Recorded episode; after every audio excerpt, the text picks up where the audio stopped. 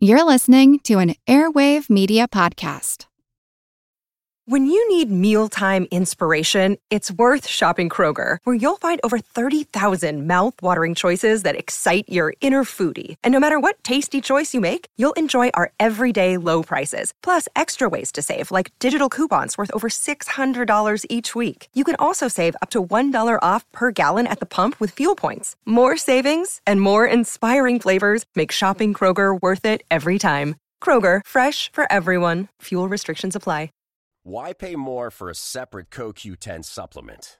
Enjoy twice the benefits with SuperBeets Heart Chews Advanced from the number one doctor, pharmacist, and cardiologist recommended beet brand for heart health support. The new SuperBeets Heart Chews Advanced by Human is now infused with CoQ10. That's essentially like getting CoQ10 for free.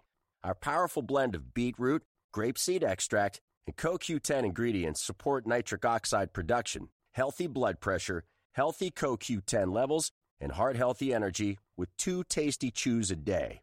Plus, SuperBeets Heart Chews Advance are plant based, so you get heart healthy energy without stimulants. For a limited time, get a free 30 day supply of SuperBeets Heart Chews on all bundles and 15% off your first order by going to radiobeets.com and using promo code DEAL. That's radio, B E E T S dot com, code DEAL.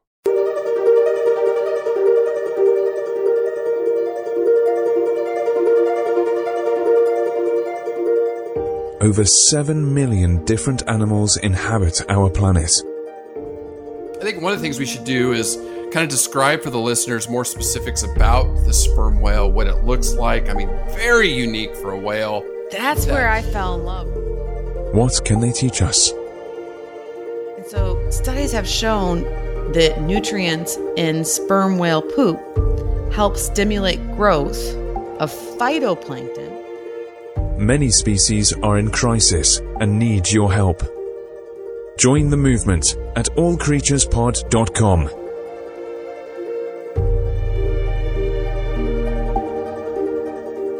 Welcome to All Creatures Podcast. This is Chris.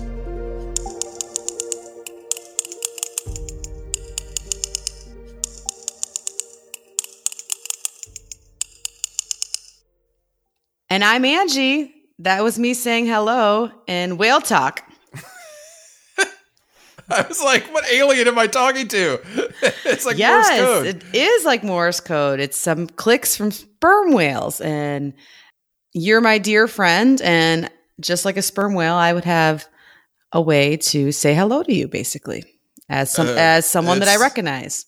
Yeah, they are. This is going to be an amazing episode on an amazing creature deep in the oceans, all over the world. It, it's it's a beloved whale species, the sperm whale.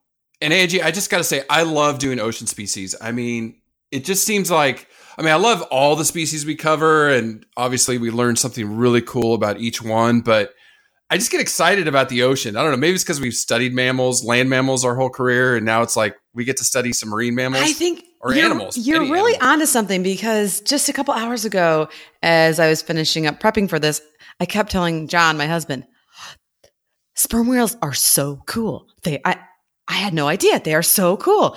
I just can't wait to, I can't wait to talk to Chris about them tonight. Uh, and and he's just kind of like, yeah, of course they're cool. But I'm like, no, no. I mean, they're really, their physiology is just incredible, and they're humongous, and they have teeth, and they Mhm. hunt squid and they go down way, way, way deep where people don't even Mhm. go, submarines don't even go. Mm. Yeah, Chris, it's just so fascinating. I'm in love with the oceans. I've always have been. I'm a Cancer, a water sign. So it all makes perfect sense. No, it does. It does. They're these ones were special to to to do some research on and look at and learn about because I think a lot of it is they're just misunderstood, you know, and we're going to talk about it at the end, but kind of talking about the story of Moby Dick, one of the most famous books ever written way back when in the 1800s. Herman Herman Melville writing about this great white whale. So I one of the things I wanted to learn about was, you know, is that based on reality? You know, are they, you know, could they do what they did? So, anyways, at the end, I'll, I'll get to it because we want to really more talk about this this whale's natural history, its physiology, behavior, all that stuff. Definitely the behavior. It's super rad. Mhm. It's amazing. So, Angie, this is a tooth whale.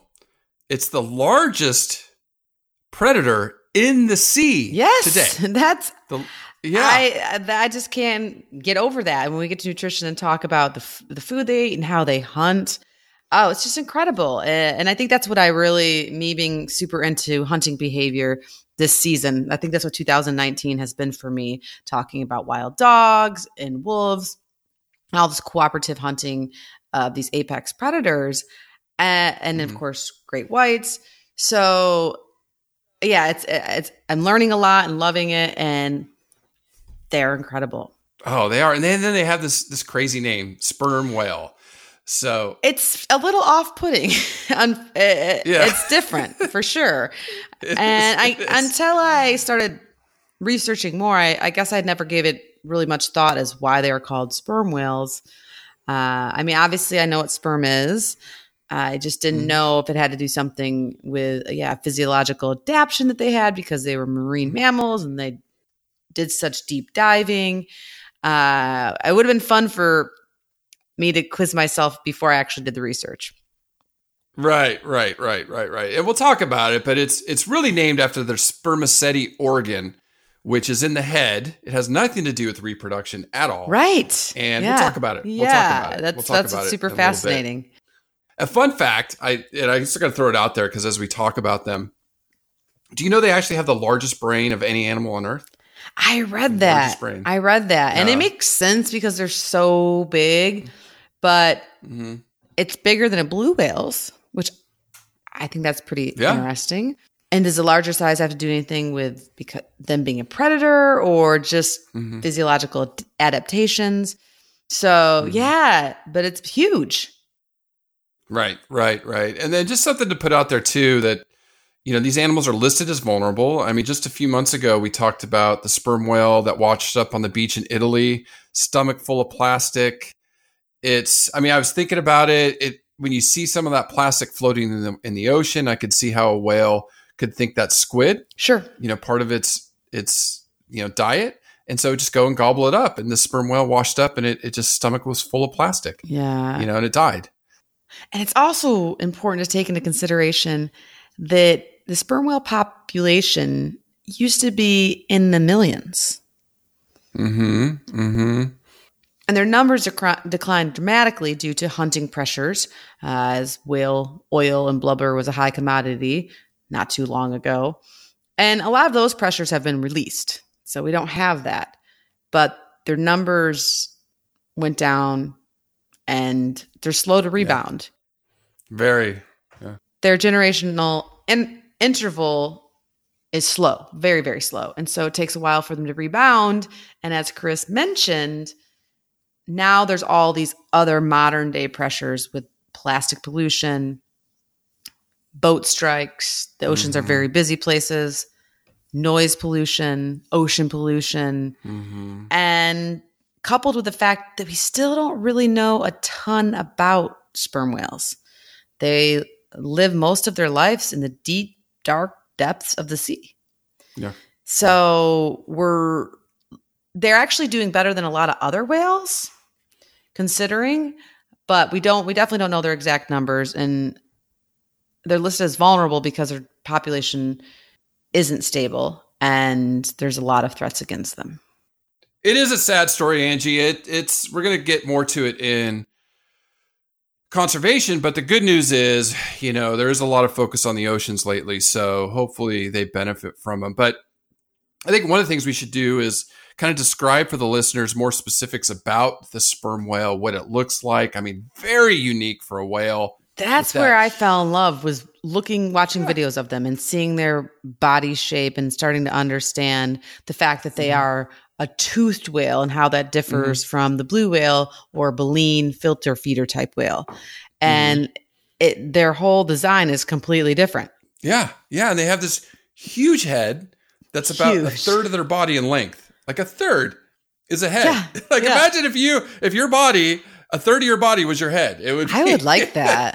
I would I think I would like that. Would- Oh that's God. why they have such big brains.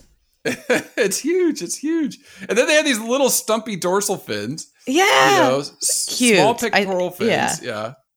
body's wrinkled. I mean, I guess their blowhole's different. It's just a single, not a Mhm. double. They have a yep. They have a single blowhole that is S shaped, and it's located towards the front of the head and shifted to the left. it's so, so bizarre. It also has so therefore it gives like a different type of spray Mhm. when they blow out of their blowhole. It has like a bushy angled spray compared to Mhm. other other typical whales. So yeah, they're just very very different. But I, I think you just can't get over. Or I can't get over this like block shaped, almost square or rec- rectangle. Mhm. I'm doing Mhm. shapes with Xander right now. So he corrected me the other okay. day. I was like, blah, blah, blah. This is a square. And he's like, Mom, that's a rectangle.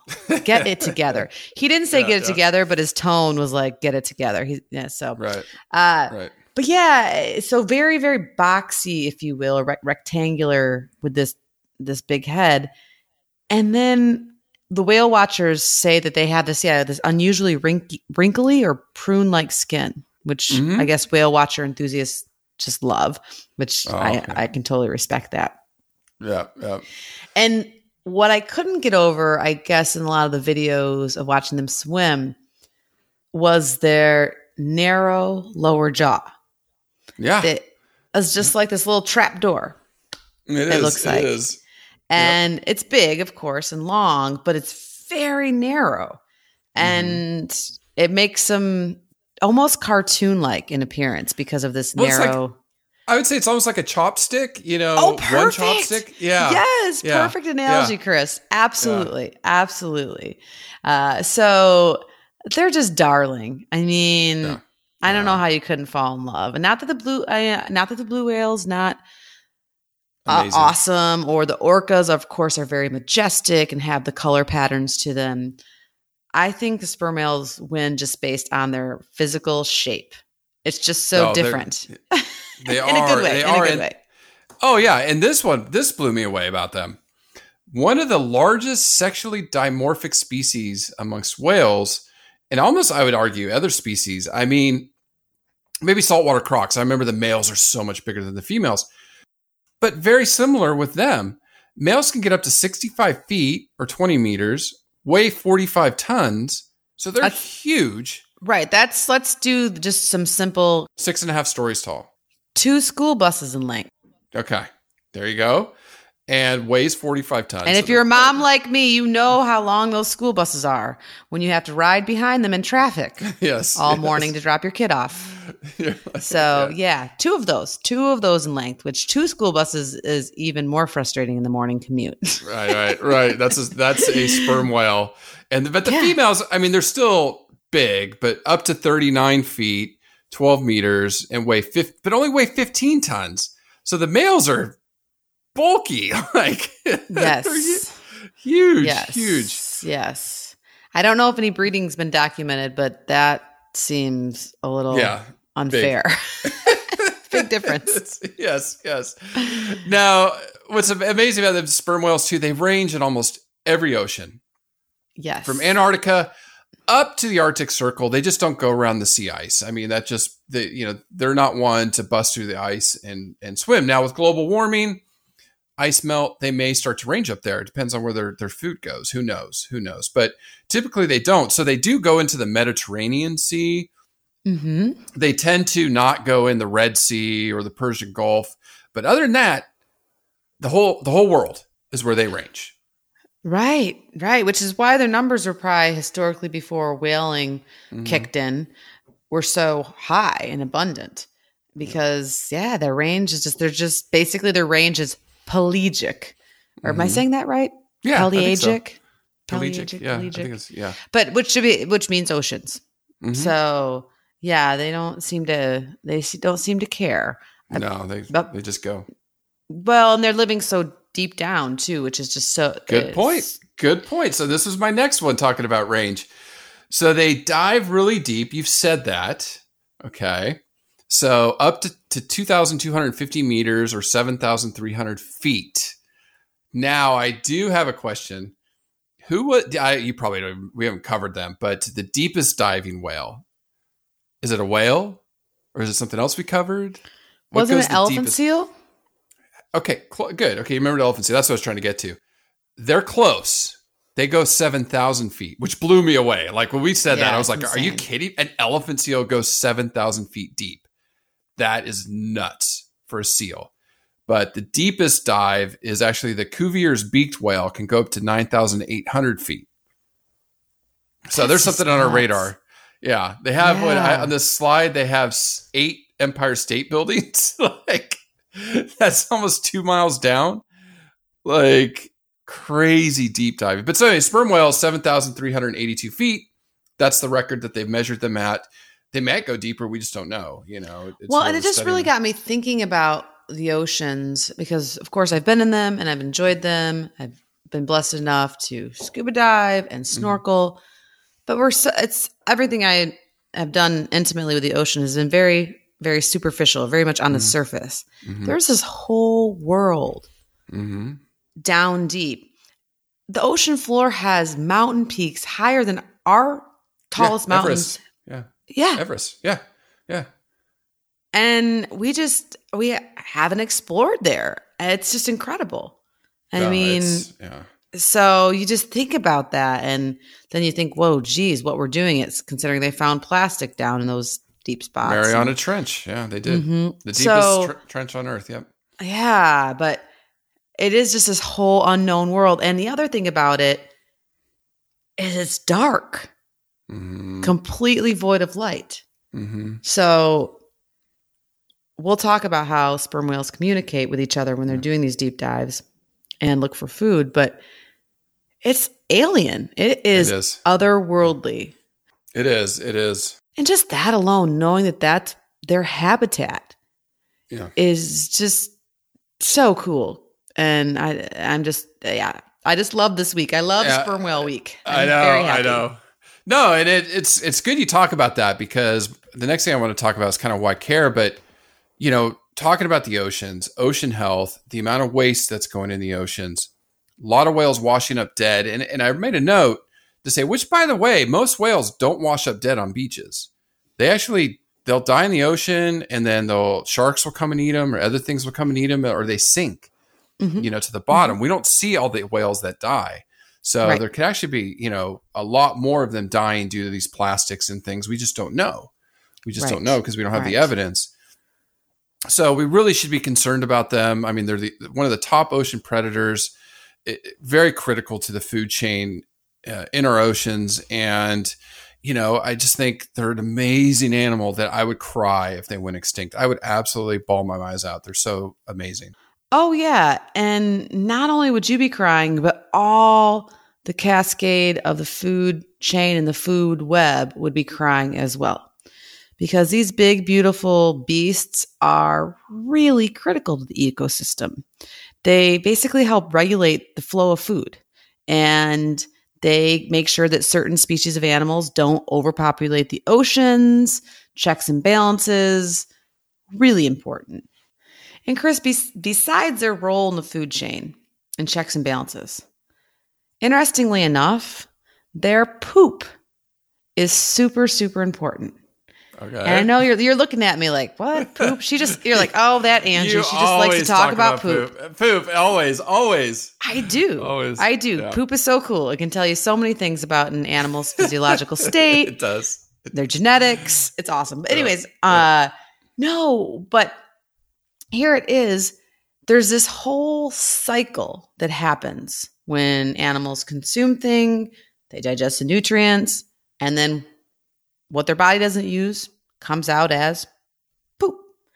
And that whale poop can basically help fertil- fertilize the ocean because what happens is the poop basically the, the nutrients let's just think about it from a nutrient point of view the poop or the nutrients in the poop sinks down below when they defecate and so what researchers are starting to understand more about the cycle and we talk a lot about it in ecology with like the phosphorus cycle and the nitrogen cycle and all these important nutrients and how they basically move from soil to plant to animal back into the soil to air to rain all of this Mhm. and that. It's actually similar in the ocean. And so studies have shown that nutrients in sperm whale poop help stimulate growth of phytoplankton hmm And then these phytoplankton actually pull carbon from the atmosphere Right. to provide a cleaner and healthier breathing environment for animals. So it's estimated that sperm whales alone, okay, so that doesn't include other whales that also Mhm. act as a fertilizer, the poop acts as a fertilizer. Mhm. It's estimated that sperm whales, just sperm whales alone, can extract 400,000 tons of carbon Wow. each year. Wow. Okay. Okay, carbon's ex- excess carbon in our atmospheres. Carbon dioxide is obviously a 'em. problem. Whale poop's we gonna need- save us. They're they're basically like air filters, and Yes. but the term that I'm speaking of too, if anybody if anybody has interest in, then they're like, oh, she's bonkers. It's actually called the whale pump. So they they the term that they've coined is whale pump, and it's yeah, it's basically just this circle of nutrients and an important part of the food web. Food web. Yeah, it is. It is. It is. That's amazing. So yeah, I poop mean, is I know the awesome. Whale poop is awesome. I knew it. I knew it. Uh, I'm like, how? I mean, and then I got thinking, I'm like, geez, because of course I shovel a lot of poo. Mm-hmm. Uh, I'm like, how big is their poo? Oh, and then they're carnivore. I'm like, oh, I bet their poo's stinky. Carnivore poo is Oh, always it's gotta be stinkier just- than herbivore poo. So, but it's stinky because it has a lot of nutrients in it that other animals use, right? Yeah, that the ocean needs. Yeah. So, if you're wondering why you should care about sperm whales, besides their amazing Mhm. physiology and their body shape, and that Mm. stories have been written about them, and that they're the largest toothed whale, dude, they're gonna help save us. Right, Period. right, Or right. exclamation No. mark! Exclamation mark! No, the oceans are critical. I mean, they're critical for carbon sequestration. They're critical. They're absolutely critical. So it makes sense. And being scientists, you and I understand the nutrient cycle and you know all the. I'm actually break- teaching the nutrient cycle this Oh, are week in class, Oh, so that's why I'm all hyped up about it. This could be. Per- I'm actually going to show this, and they're all going to look at me like, Angie, You're when can we start talking about animal behavior? But I have to talk about the ecosystem first because that helps Yeah. define their behavior, right? No, I mean it's like even you know on land mammals, their poop's important. You know, or, or any animal. Yeah. You know, it all gets used. Everything is a circle of life. You know, we use all these chemical elements to to create food, stuff, whatnot. But, anyways, yeah, that's fascinating. Why care? Because we care about their poop. Great. I'm gonna save the whale to save the poop. there we go. Mhm, Exactly. That's a good bumper Now, sticker. right. So the sperm whale. Let's get a little into their natural history. It's its scientific name is Phyces- Physeter macrocephalus, and so they're actually part of the Phystero- steroidoi. Ugh, Physteroidoi. I can't say this word. Get. You get an A for effort, buddy. I can do. Physteroidae. I can do macrocephalus, big head. That's fine, but forget about the rest. okay, super family. Feister Ode, super family. So what I'm trying to get at is there are actually two more sperm whales. There's the pygmy sperm whale. We've mentioned this, right? At some Mhm. point. They're Kogia brevis, brevis. I'm, I'm just done with scientific words today. Kogia breviceps. Then the dwarf sperm whale is so much easier. Kogia sima. So that's the dwarf sperm whale. So you have the large one, the big one. That's the one we think of. And then you have this pygmy one and the dwarf one. But Mhm. they're different genus. They're not part of the same genus, obviously. So not they're not subspecies of the larger species. They're actually totally separate species. Totally. se- Yeah. Okay. Interesting. Yeah. Yeah, yeah. So, you know, they're out there. Now, whale evolution, again, we've talked about this on other pods. It, it's going back to cetaceans related to the mesonychids. And this was a carnivorous ungulate, which is the craziest animal I think I'll ever. That's why I love these guys. I think I it's like you full circle for me. Ungulates, cetaceans, they're all related. I love them all. That's- yeah, this was a, it looked like a wolf with hooves. And, you know, Even better, I'm now in love with wolves even more. with hooves. it's just oh my god! If you imagine going back in a time machine and seeing the animals that roam the earth, I think we would just die of fright. They're just oh, Ah, they're so I would love it. I would love it Yeah. Now that started about because I would be in the years ago. safety of my time machine, right? I know. Yeah, I know. I know. Uh, but it's, this happened about 50 million years ago, subcontinent of India. And then it was about 30 million years ago where you get the toothed whales, which is the sperm whale, Mhm. and say the baleen whales, which is say the blue whale, they separated out. Okay. So that's about when that happened. Now, sperm whales specifically about 35 million years ago is when their ancestors, most whales too, but the, the tooth whales, 35 million years ago is when whales really started to get big. Okay. So they were smaller, trying to survive. Then they got big, and they were actually larger than blue and sperm whales, supposedly. Wow. So this is about when sperm whales started to evolve. These large predatory whales started to evolve. So about 23 million years ago is when their their relative closest relative kind of emerged out to today's sperm whale. Now, my question is this one is crazy. The picture I have of it is gnarly. So the largest predatory whale ever. Okay. Which I know you don't know, but it's it was called Leviathan. Now, it was in length about the size of a sperm whale, you know, today, 50 feet, a little bit more than that head to tail, but weighed 50 tons. So they were big. The Massive. crazy thing Mhm. is their teeth, their teeth looks like great white shark. They have these huge, huge teeth that were 14 inches long. Yikes. So it's the longest tooth of any predator. Now, minus tusks, which we know can, can come from teeth. Mhm. You're going back to narwhal, some of these other ones we've covered. But of any predator, 14 inches was their tooth. Longest tooth ever. As I say, like, T Rex is the size of a, of a banana, so that's only yes. Bigger than dinosaurs. nine inches. Yeah, 14 inch. It had a mouthful of these teeth. Nuts. It's it's a sperm whale with a gnarly, like put a, put, put a great white shark's teeth that are huge in a sperm whale's mouth. I mean, imagine that thing roaming the oceans. Oh my goodness. So they think this thing probably tangled with Megalodon. You know, Okay. Megalodon was about 60 feet, 65 feet. So they probably messed with them, but they think it mainly ate seals, whales, or dolphins. But I thought that was kind of funny. I found that thing. I was like, yeah, it was crazy looking. Now, get a little bit, you know, more sperm whale physiology. I mean, they can live up to 70 years in the wild. That's about what they estimate today.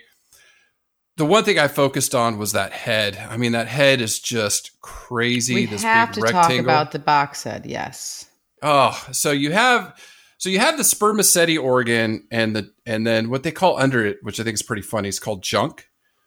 Now I giggled too. I'm such a child. Uh, Even Now, as a scientist, you read some of these words and you just giggle. Yeah. hmm Yeah, but the but the, the junk was like the oil filled sack. That's what they Mhm, really it's went important. after. Yeah, Junk so is that's what they- important. That's the take home message. yeah.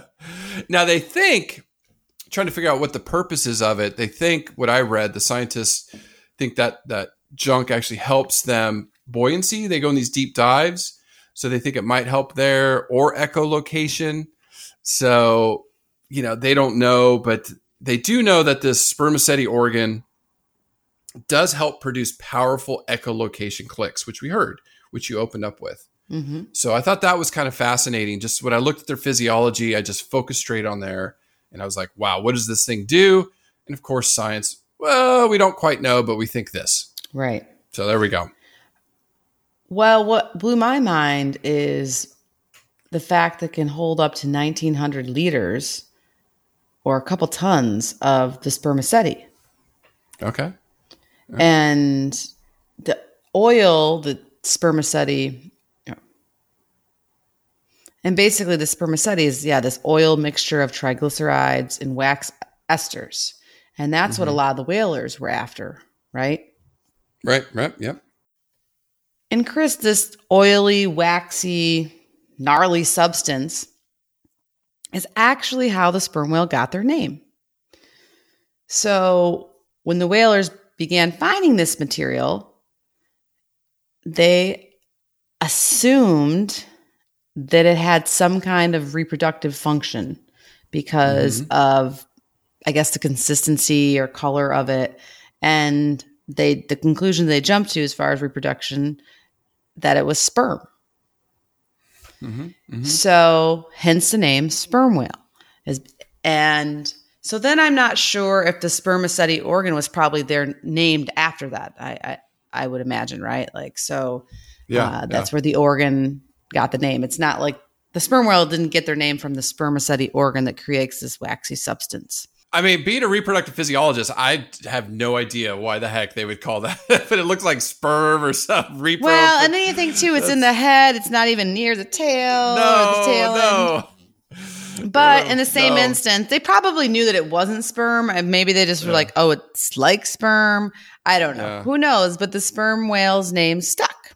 And now, of course, thanks to research and uh, biologists and things like that, we know now a little bit more. Not not too much more than those whalers knew, but we we understand now, or at least have some hypothesis about why they need this much fluid, waxy right. triglyceride like substance in their uh, you know in their It- head i guess if you It's will, got to be. right? It's got to be something to help them dive deep and find. Like I think the echolocation things help. Like it, you know, how do fats? I don't know. I mean, I'd have to go back. I guess I didn't have time to look at it, but how fats can help sound waves. You know, because remember we talked about sound travels faster in water than Mhm. it does in the air, which blew my mind. right and so it, but it takes an incredible amount of energy to produce a sound wave right.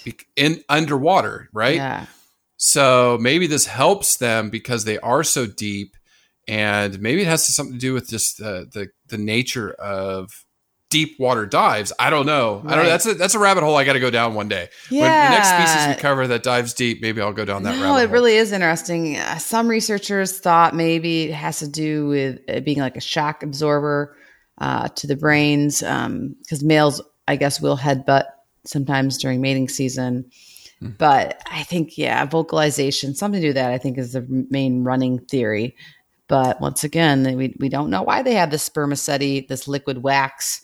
Um, Mhm. basically, uh, but it's pretty cool. That's for sure. yeah yeah it is That's obviously It is. It very is. It is. important, right? It's just, it's definitely Yeah. it's definitely doing something, or like you said, buoyancy or deep dives. Yeah, just Mhm. there's Mhm. so much we don't know, and that's why I wouldn't if if all the sperm whales were gone and we never could really understand about why they have this organ and what it does, and then we're just we're just on the tip of the iceberg of understanding their vocalizations and that repertoire. right So right and uh, we'll talk about that here in a little bit but yeah it's just animals they're just so secretive and and Right. they deserve a lot more of our attention that's for sure Hello, everyone. You may recognize me as Gabby from the History of Everything podcast. And my name is Brenna, and you don't recognize me from anything yet. Together, we're two scientists who explore all of the weird little questions and conspiracies of the universe in our new podcast, Mystery of Everything. Everything has an explanation, We hope. but that is what we're here to figure out. We will dive into the science behind many popular conspiracy theories, such as vaccines causing autism, flat earth theory, and was the moon landing fake? And if so, why the heck would anyone even do that? But it's not just conspiracies. There's a lot of cool mysteries that we will attempt to use science to explain, such as near death experiences, what made the Vikings go berserk, and can I control my co host with MK Ultra? Wait, what? anyway, make sure to check out the Mystery of Everything podcast everywhere where you find your podcasts. Right. All right. I mean, just and, and some other credible physiology, right? well yeah chris you already talked about how deep they dive but i think it's also important too that they can hold their breath during these dives for up to an hour sometimes even up Yeah. to 90 minutes between breaths It's crazy. That's it's crazy. It's, uh, it's nuts. That's crazy. Yeah, and then, of course, nuts. we've talked about deep divers before on the podcast, but a lot of physiological adaptations enable them to dive deep.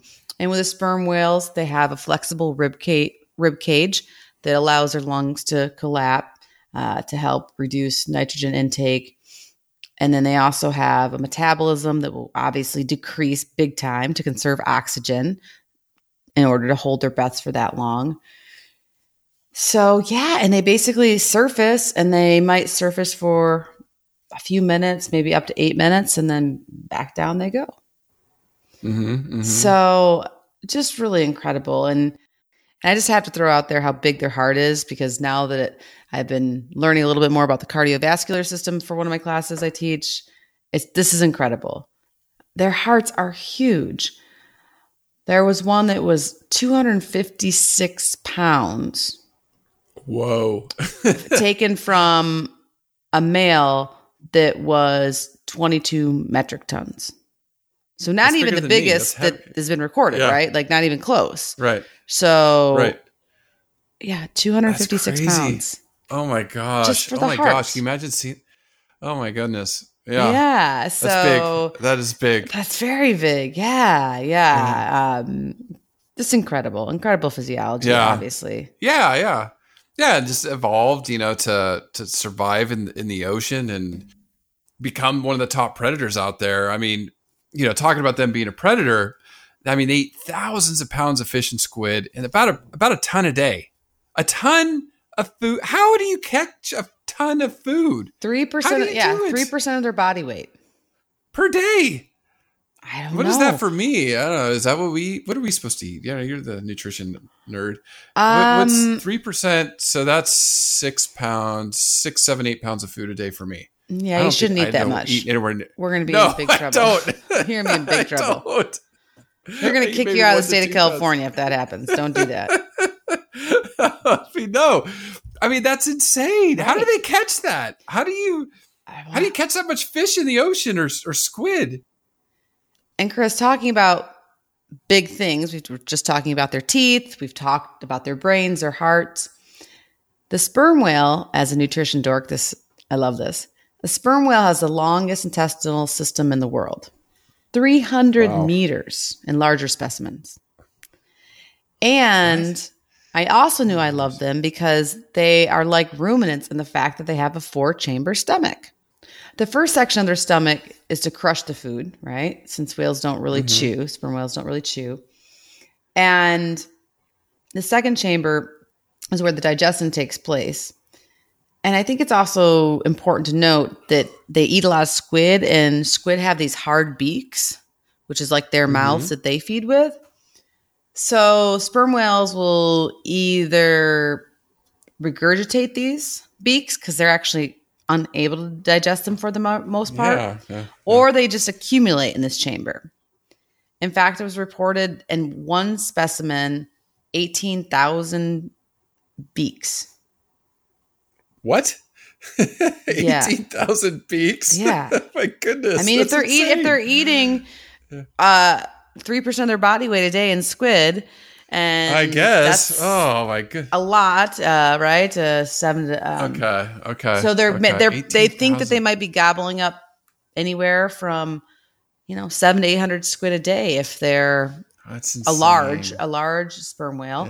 Um, Yeah. so or breeding female, you know, pregnant female or something Mm-hmm. like that. So it, they can add up really quickly, and so yeah, just They really like calamari. I get They yeah. I can't say I blame them, right? And then yeah. No. and then, but then how do they do this? Well, and researchers are starting to understand just a little bit of their secret world down in the dark about how they do this. A study published in 2010 suggests that female sperm whales might collaborate when hunting Humboldt squid. So there's some awesome predator collaborations.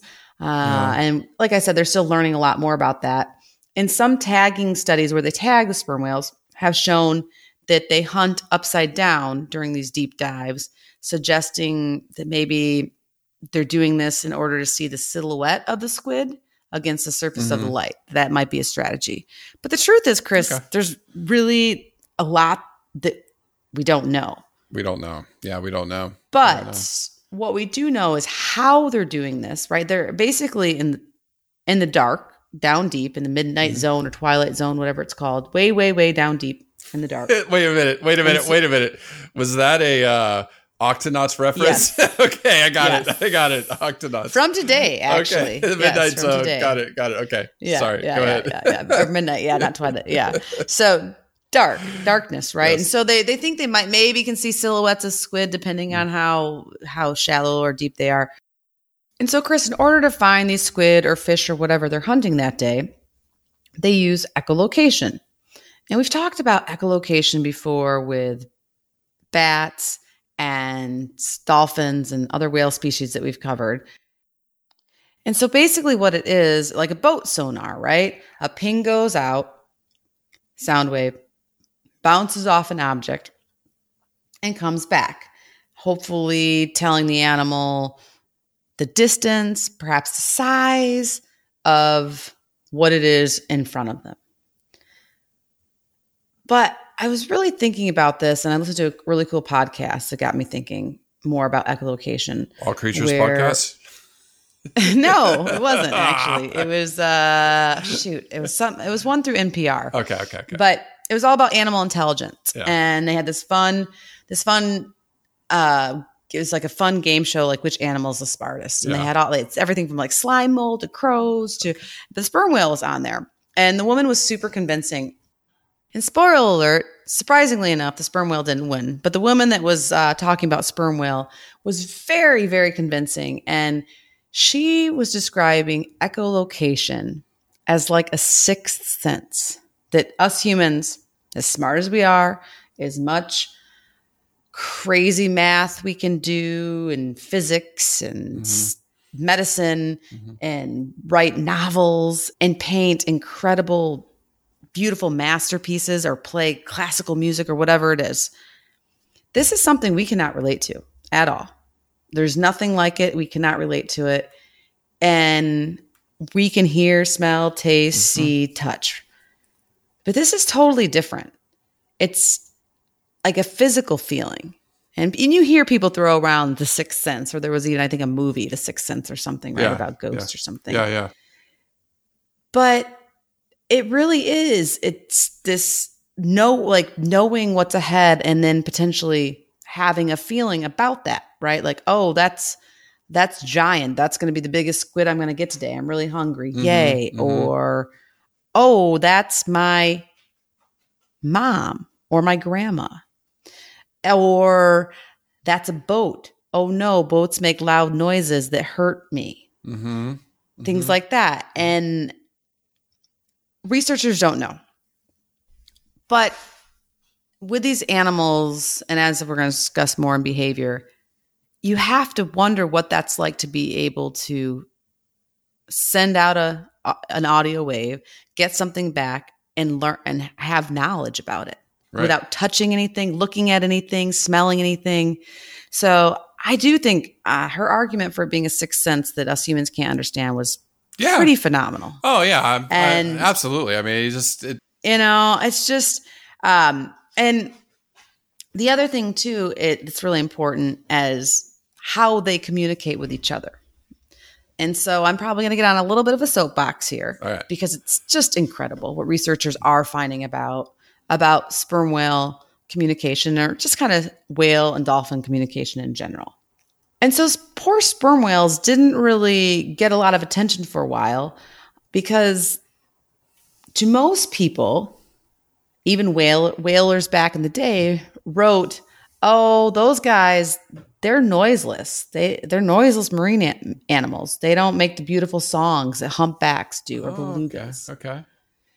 And if anything, they're kind of annoying. They might make like a knocking or a hammering sound on our hull, Huh. but that's you know that's not beautiful or Yeah. they're just you know they don't make any noises and that couldn't be farther from the truth what sperm whales do is use a lot of these clicking sounds some for echolocation but a lot of it just for communication in general and they will make groans whistles chirps pings squeaks yelps and wheezes but they're notoriously known for these clicks that i opened up with which doesn't seem that impressive, right? mhm, I hope I didn't scare anybody off with that. They're like, No, oh, that's no, all no. sperm whales do is clickety click, click, click Morse code.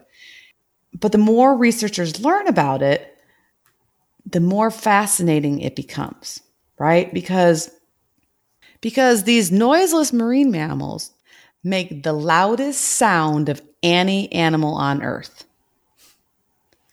These clicks can be up to 230 decibels. Wow. Okay. A hun- which, to put it in perspective, 150 decibels will rupture your eardrum. Ooh. And that can happen at about like having a large gunshot off next to your head. right, right, So right. if you can put that in perspective, okay, that's 150. They make noises at 230. Wow. Okay. Wow. And they make these clicks and creaks and buzzing sounds in their nasal passages, which is probably amplified through the uh, through the spermaceti, the fat, you know, the fatty waxy organ, and it would hurt a human to listen to it directly, but it helps them track squid and or each other up to one mile away. And a lot of that was just chalked off to that's how one of the ways it helps to find food, right? Mhm. It's not, it's loud. Okay. We learn that. That's a hunting thing. But researchers are taking a second look and really starting to decode those clicks that I played for you in the beginning of the pod. Mm-hmm. And what they're learning is it means different things. So the creaks that sound like a squeaky door might be for prey. Slow clicks can be made by large males, but no one really knows what they're why they're doing it. Maybe it's looking for a female, What's up, or buddy? maybe they're just you know, we don't know a lot about those big males, right? chilling out, chilling Uh, out. Yeah, just Yeah. slow. I mean, Yeah. he's big. He's got slow clicks. That's all he needs, you know. Yeah. Uh, Mr. Sperm Whale. He's got it going on. And then there's this other really unique vocalization of clicks called the codas. And then what that is is a distinct pattern of clicks that's often heard when whales are socializing. So codas have become a new interest in marine biologists, especially ones that study Mhm. sperm whales. Not that there's that many of them, bless their hearts. I'll mention more about that towards the end of the podcast as my uh, conservation organization of the week.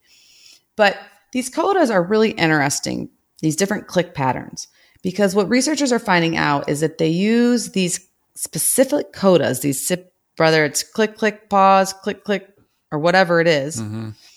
As a repertoire within their family group or pod. And it turns out these codas are like a dialect.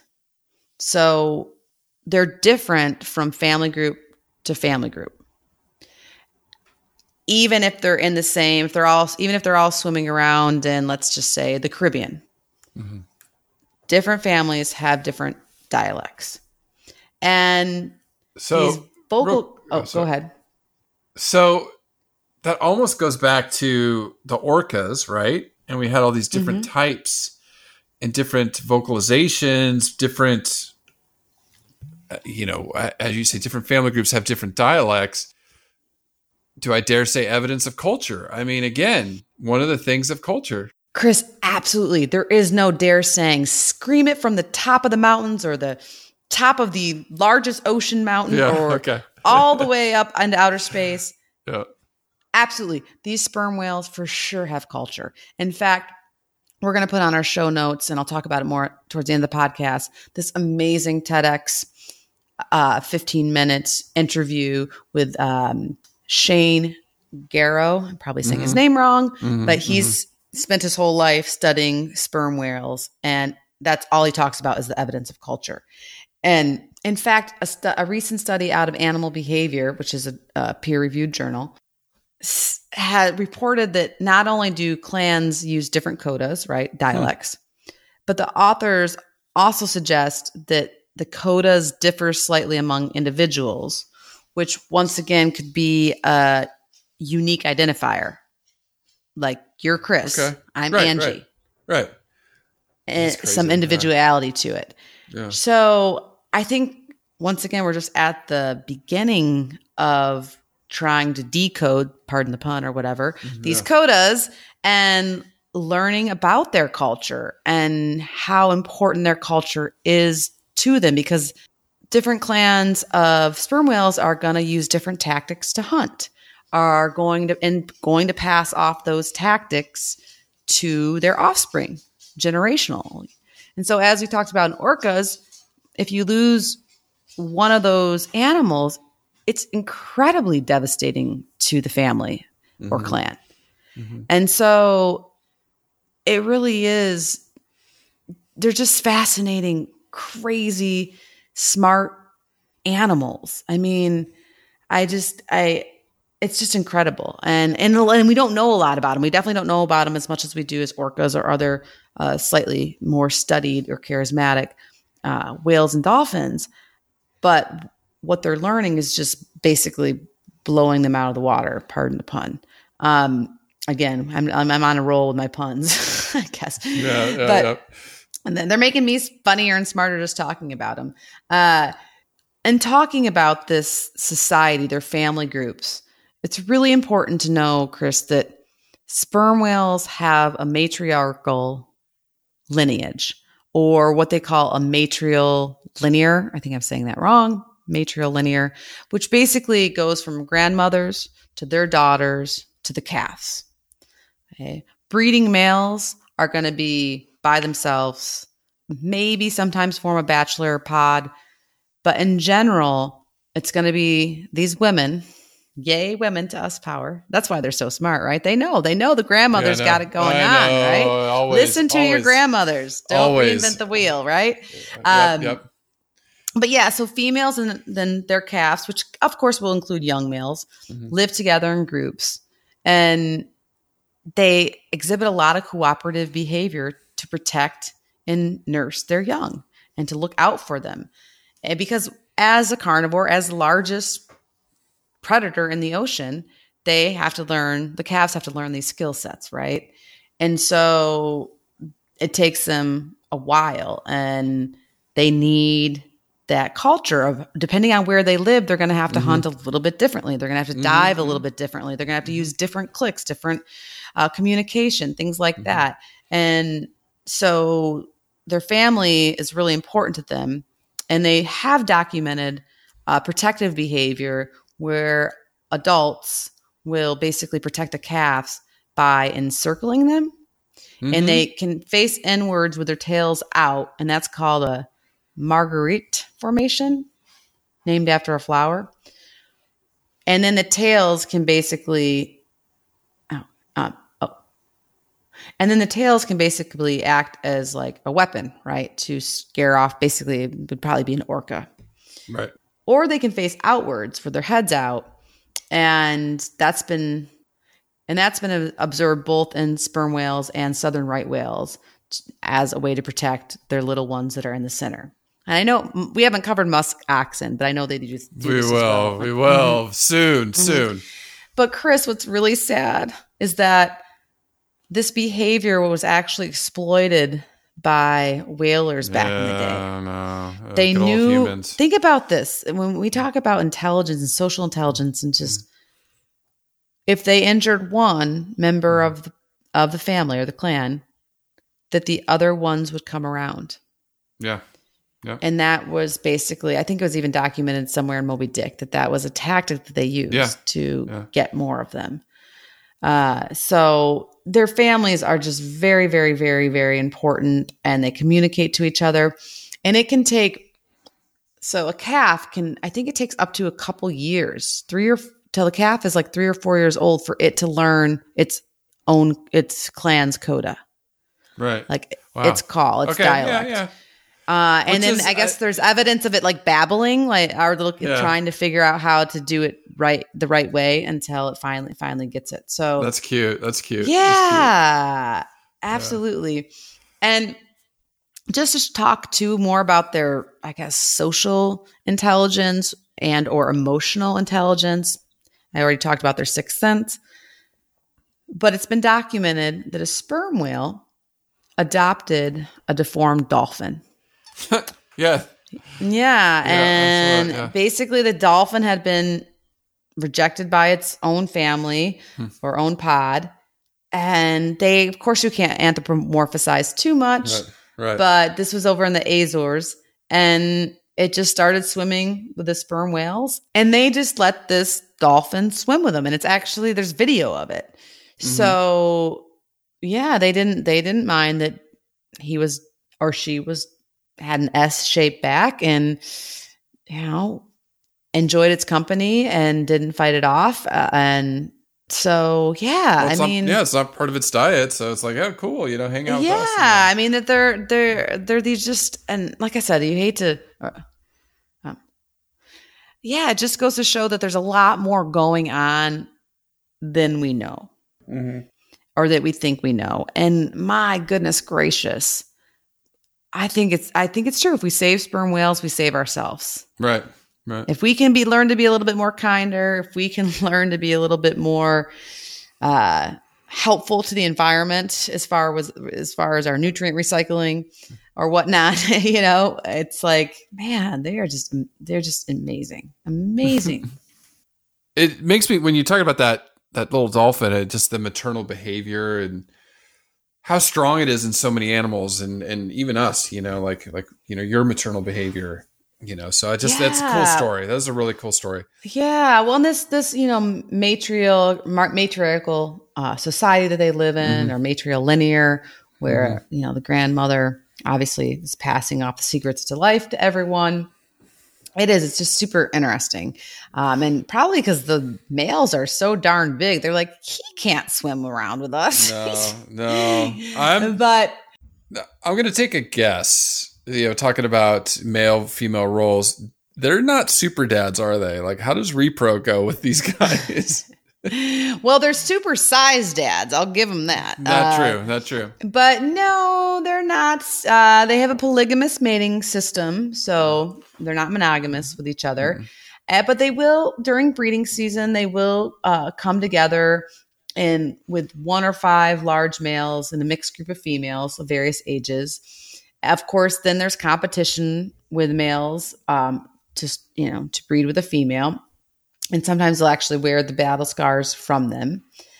Uh, and of course, only the biggest and baddest bull will get to breed the female. And so mm-hmm. it's, and he'll take on lots of females, if you will. But a lot of these rituals that we may know about some other whales, we just don't know too much about sperm whales and their breeding behavior as far as courtship. I always have fascination in that. But we what we do know is that females become sexually mature around 8 to 11 years so it takes a long time and males become mature at 10 but just like all you boys out there they don't actually become Yes. really mature until Yeah, they're know. about Until we're like 50. 25 Clo- I always, I always, uh, I always give advice about thirty. Like, don't marry them unless they're Okay. thirty or older. Seriously, okay. like to all my um, some of my younger friends. But uh, similar to sperm whales, they're not going to mate until they're 25 to 7 years old because they just don't have high enough maturity, social standings, they're not strong enough, all of that. Mm-hmm. So, I mean, think about that though. Like a lot of calves don't make it due to either predation or our sad oceans getting they get mm-hmm. entangled or ropes wrapped around their tails or just, just a lot of issues so when they survive and they beat off that first few year obstacle of staying alive they still have to wait especially if they're male they still have to wait a quarter of a century to pass on Wow, their genetics a long time. quarter of their a long century time. so Long time. but when a male is successful, uh, the gestation period for a female is going to be 14 to 16 months and will give birth, live birth, of course, to a single calf. The calf is going to nurse up to two years.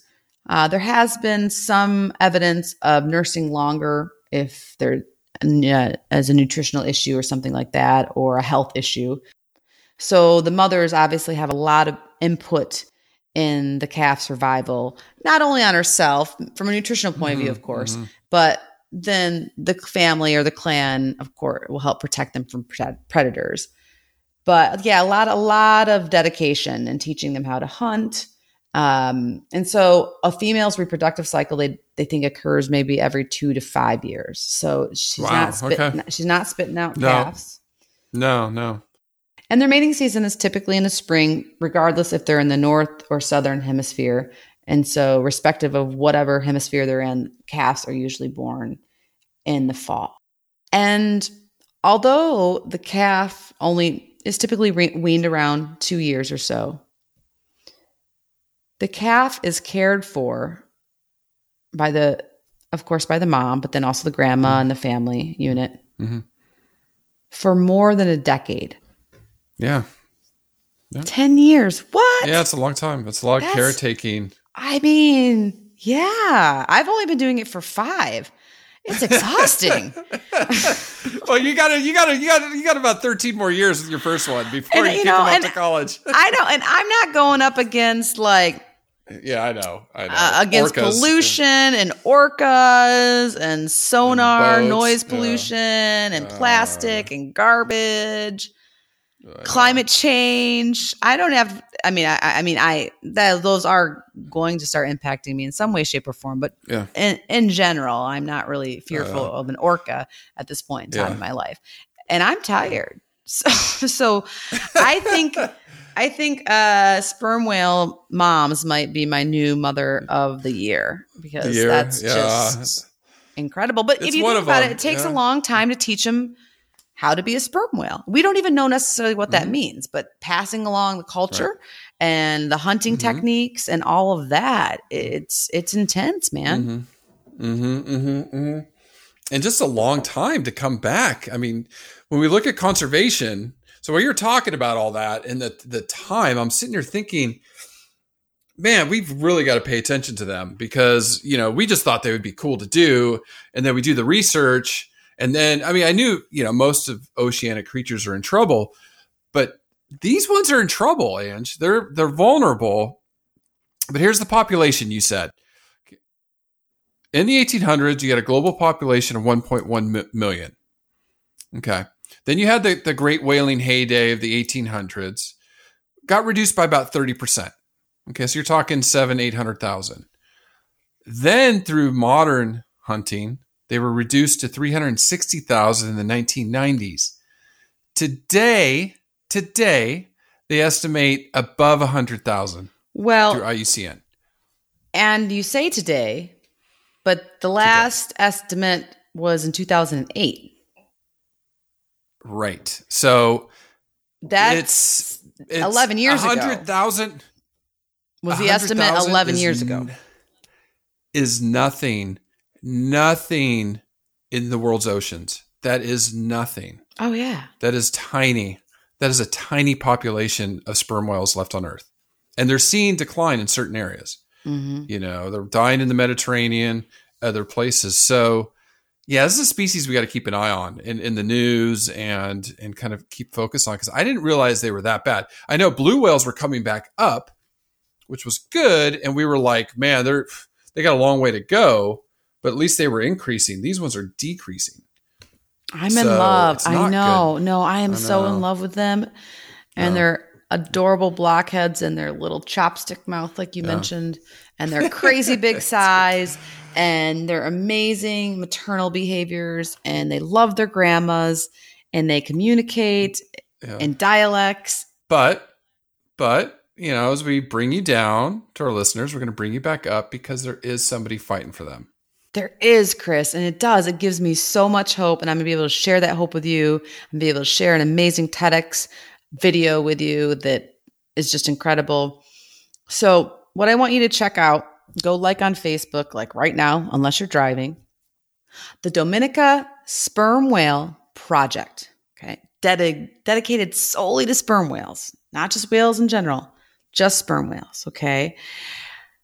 The Dominica Sperm Whale Project, they can be found at www.thespermwhaleproject.org or search on Facebook at the Dominica Sperm Whale Project. And Chris and I will provide the links, of course, as we always do. And what this group does is they use innovation to study the world's largest toothed whale. And they do this the good old fashioned way through thousands and thousands of observations on sperm whale families and populations of sperm whales, so the different families or clans throughout the Caribbean. So, not too far from me. And what this has done is it's the first program that's followed sperm whale families across a multitude of years. And they've been able to follow calves from birth to weaning and then as they age. Nowhere in the world has a sperm whale population actually been well characterized until now. So this group is cutting edge. They are out there caring about sperm whales. They basically use, once again, behavior observations, my favorite, and some innovative technologies to learn about this apex predator, to learn about its social behavior, its vocal communication, and just their biology in general. Uh, trying to figure out what's going on with them from a physiological point of view and what effects the health of the ocean is going to have on them. And they, of course, work with local governments to help get this done. And the founder, Assistant Professor Shane Gero, has a TED Talk video that uh, I'll put up in our show notes where he basically shares what he's learned after listening to them for thousands and thousands of hours. And it's all about whale culture. So it's a phenomenal video that you'll really enjoy to get super excited about sperm whales or maybe share with a friend uh, that doesn't have time to listen to a podcast and prefers like YouTube videos or prefers TED Talks. Like everybody loves TED Talks. So this might be one you could share. And definitely check out the spermwhaleproject.org or go like them on Facebook. Amazing. I just liked them on Facebook. So thank you. Uh, again, conservation tip of the week easy. We need our oceans. So single use plastic, skip it. That's it. Skip it. Skip it. You don't need it. Yeah. skip it. Nope. Nope. Now, what we've been waiting for Oh, Moby yes. Dick. Is it based in truth? Okay. So here's the story of how this Herman Melville came up with this novel. So he was in Nantucket, which was a big whaling center in Massachusetts, where your husband's from. Yes, I've been to Nantucket. He met Mhm. this. Yeah.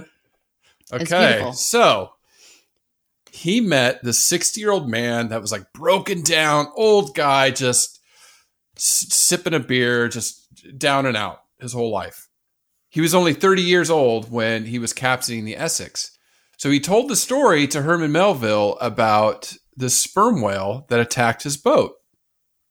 So they were thousands of miles from land. This is in 1820. And they would harpoon whales and go on what they called sleigh rides, Nantucket sleigh rides. They'd harpoon, tie it to the boat, and go until the whale tired and died. Really That's horrible. so horrible. So the first mate was on the boat while they're on these sleigh And rides. now knowing all about their like family and their culture. Ah, Oh jeez. yeah. But this is the story when whales strike back. I mean, it's so so the first mate spotted this big massive whale. He said 85 feet. We know they don't get quite that big, but 60, 65 feet. So it must have been a large male. Not happy. Not happy that, you know, his friends, you know, girlfriends, babies are being Mhm. killed. So swam to the boat and rammed it. And so the first mate said, "Okay, get the pumps, get the pumps." They started leaking. So then the whale was just floundering in the, you know, underneath, just angry, splashing, came back at the boat even faster. He said like six knots and rammed it again. And it, in the end, it ended up sinking the Essex. So the big boat got sank by a sperm whale. So yay, Yeah. sperm whale. So he told this story to Herman Melville, who came up with the story of Moby Dick. And this is the, the story about the Essex is true. True, true story. In fact, I went into I went into a rabbit hole reading uh, all about the af- the aftermath of the survive. There were survivors, Yeah, yeah. a lot, a fair Of amount of them, and they were on the Yeah. open ocean for a long time, and they hit land. Yes. Some, some died. There's the some canni- cannibalism going on. Cannibalism, They, yep. They hit land, but then they said this land's no good. So and then they kept going. And at the end of the day, I think like only three or maybe six Yeah. actually survived. hmm But they were like picking like who do we eat next? Yeah. nuts. Yeah. So, anyways, it did. Uh, So poor, I- in that the instance, poor sperm whale, but also poor ship crew people as well. would want to be in that situation. But I will say, you know, uh, the whale that did attack it was not albino or white because in Right. Moby Dick, the whale is white, but there are albino sperm whales. They're very rare. Very, rare. Has been documented though. But that was right, in- Ange. inspiration for Moby Yeah. Dick. For Moby Dick. Yep. I So never knew on a true that. That's why this podcast Yeah. is so incredible. amazing. Yeah. I know. I Thank you for sharing We're that story. great. It's awesome. We're doing great. I love learning each week. I love covering a new species each week. Uh, again, thank you to our Patreon listeners. We will be coming up with another species next month for you. We'll be doing conservation news here in a couple weeks. And thank you. Thank you for the support. Please follow us on Facebook, Instagram, and just stay tuned to our podcast because we'll be having an amazing new species next week. Yes, thank you for listening, and hopefully you fell in love with sperm whales as much as we did. Listen, learn, share. Join the movement at allcreaturespod.com.